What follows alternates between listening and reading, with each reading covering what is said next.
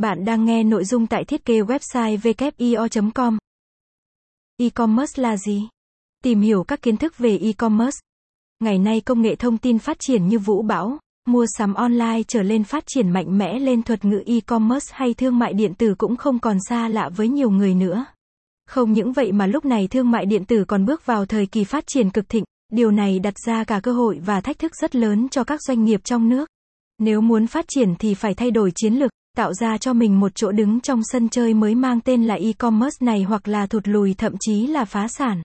Bạn một doanh nghiệp chỉ mới nghe hay chưa hiểu và định hướng được cho mình là thương mại điện tử là gì thì đây chính là bài viết dành cho bạn. Sau đây chúng tôi sẽ giới thiệu trả lời cho những thắc mắc như e-commerce là gì. Các kiến thức cơ bản về e-commerce, vậy còn chờ gì nữa cùng chúng tôi bắt tay vào tìm hiểu ngay nha. E-commerce dịch ra tiếng Việt có nghĩa là thương mại điện tử. Nói ngắn gọn dễ hiểu là dùng để chỉ hoạt động mua bán hàng hóa diễn ra trên thị trường trực tuyến, Internet. Hoạt động này được thực hiện thông qua sự hỗ trợ của website, tại đây website có chức năng như một ngôi chợ. Nó cho phép các doanh nghiệp, người kinh doanh trưng bày các mặt hàng, dịch vụ mà khách hàng có thể tự do xem, lựa chọn hàng hóa mà mình thích. Hoạt động này ngày càng phát triển nhờ sự phát triển của công nghệ hiện nay.